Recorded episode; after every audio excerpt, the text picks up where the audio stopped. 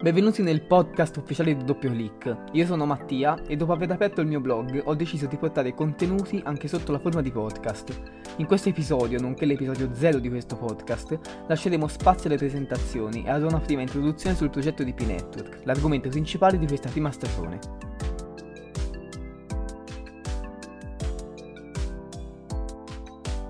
Ciao a tutti, come ho già detto nelle intro io mi chiamo Mattia e sono uno studente di Scienze della Comunicazione all'Università di Firenze. Ho deciso poco meno di un anno fa di aprire un mio blog personale, doppio click, dove poter scrivere liberamente su ciò che mi ha sempre appassionato. Nel blog infatti pubblico articoli sulla tecnologia, sulle criptovalute, sui social network e su molti altri temi. Se siete interessati potete visitarlo al link che ho lasciato nella descrizione del podcast. In questa prima stagione, che ovviamente non sarà l'unica, ho deciso di parlare di un argomento che al momento è piuttosto sconosciuto, ovvero P-Network. Se visitate il mio blog, infatti, vi accorgerete della passione che coltivo per il mondo di queste criptovalute. P-Network, infatti, è un, un progetto di criptovaluta ancora in fase di sviluppo. Prima di introdurre il tutto, credo però che sia importante fare un riepilogo sui concetti fondamentali di queste criptovalute, utili a chi non ne ha mai sentito parlare o comunque non ne ha molta confidenza. Come già si intuisce dal nome, una criptovaluta è una valuta di scambio non esistente in modo materiale. Questa infatti esiste ed è scambiabile solo virtualmente, non come gli euro o i dollari a cui siamo abituati, che possiamo toccare come banconote o monete. Se io ad esempio decido di comprarvi un caffè al bar, pago con una moneta o al limite con una carta di credito. Con le criptovalute questo non è possibile, perché non si tratta di denaro materiale, ma allora la domanda sorge spontanea. Quali sono i vantaggi concreti che possiede una criptovaluta nei confronti delle monete di scambio ordinarie?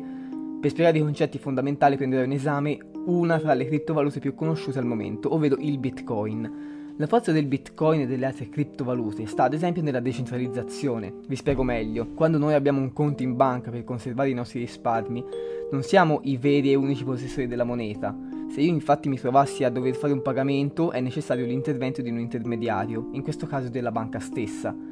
In poche parole esiste un ente autoritario centrale, chiamiamolo, che in un certo senso detiene il controllo sulla moneta. La forza delle criptovalute quindi sta nell'essere decentralizzata.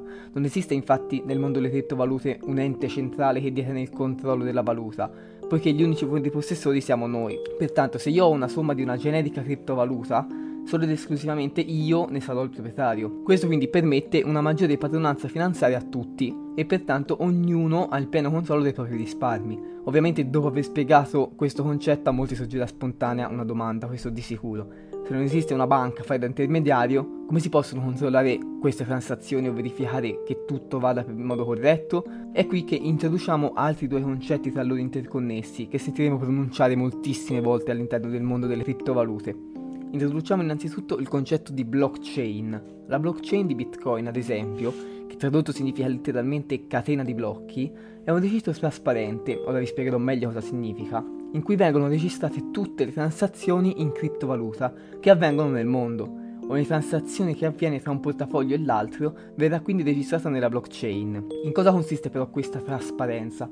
Come avete già intuito dalla spiegazione, ognuno di noi può accedere liberamente alla blockchain e analizzare ogni transazione in tempo reale che avviene nel mondo. Tuttavia questo garantisce un anonimato. Ogni portafoglio infatti è caratterizzato da un indirizzo, come se fosse ad esempio un IBAN bancario, e quindi noi potremo vedere le transazioni che avvengono da un portafoglio all'altro, ma non sapremo mai l'identità che si cela dietro ad un singolo portafoglio. Potrebbe trattarsi di un privato, ma anche di una grande azienda, quindi. Se apriamo la blockchain di Bitcoin, infatti, potremo anche notare delle transazioni parecchio salate se pensiamo che ad oggi, dicembre 2020, il bitcoin vale circa 20.000 euro.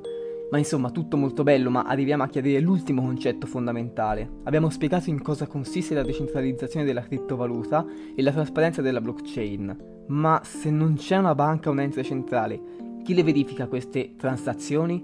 Ebbene, immaginate le transazioni come una stringa alfanumerica formata quindi esclusivamente da numeri e lettere. Deve obbligatoriamente esserci qualcuno che le verifica in tempo reale. Ecco che entra in gioco l'attività del mining. Le persone che la svolgono, ovvero i cosiddetti miners, sono coloro che verificano le transazioni della blockchain e le approvano. Ma se ci avete capito poco, ora vi spiego meglio tranquilli. Un miner è una persona che mette a disposizione la potenza di calcolo del proprio computer e la propria energia elettrica per verificare un numero elevatissimo di stringhe alfanumeriche al secondo. Quando una stringa alfanumerica e pertanto una transazione viene verificata e approvata dalla maggior parte dei dispositivi che partecipano appunto alla rete, allora la stringa sarà approvata e sarà tutta andata a buon fine. Questo quindi cosa comporta? Che il sistema sia pressoché incorruttibile, ovviamente. Immaginate di poter avere il 50% più 1 di tutti i computer mondiali partecipanti alla rete di mining. Penso che sarebbe impossibile, tenendo anche conto del fatto che ci sono al mondo più dispositivi che persone umane.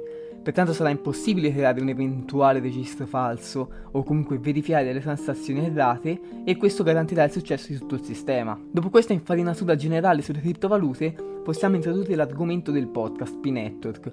Ovviamente ho molto tirato, ma se state iniziando ad appassionarvi vi consiglio di approfondire anche online. Questo progetto infatti si differenzia da tutte le altre criptovalute perché è il primo progetto di criptovaluta che si può minare da cellulare. Esamineremo meglio nel dettaglio questa scelta in un prossimo episodio. Se siete arrivati alla fine di questo episodio vi ringrazio per avermi seguito, vi ricordo di passare dal blog in descrizione e di contattarmi se volete ulteriori informazioni. Noi ci sentiamo al primo vero episodio del podcast dove inizieremo concretamente a parlare di P-Network.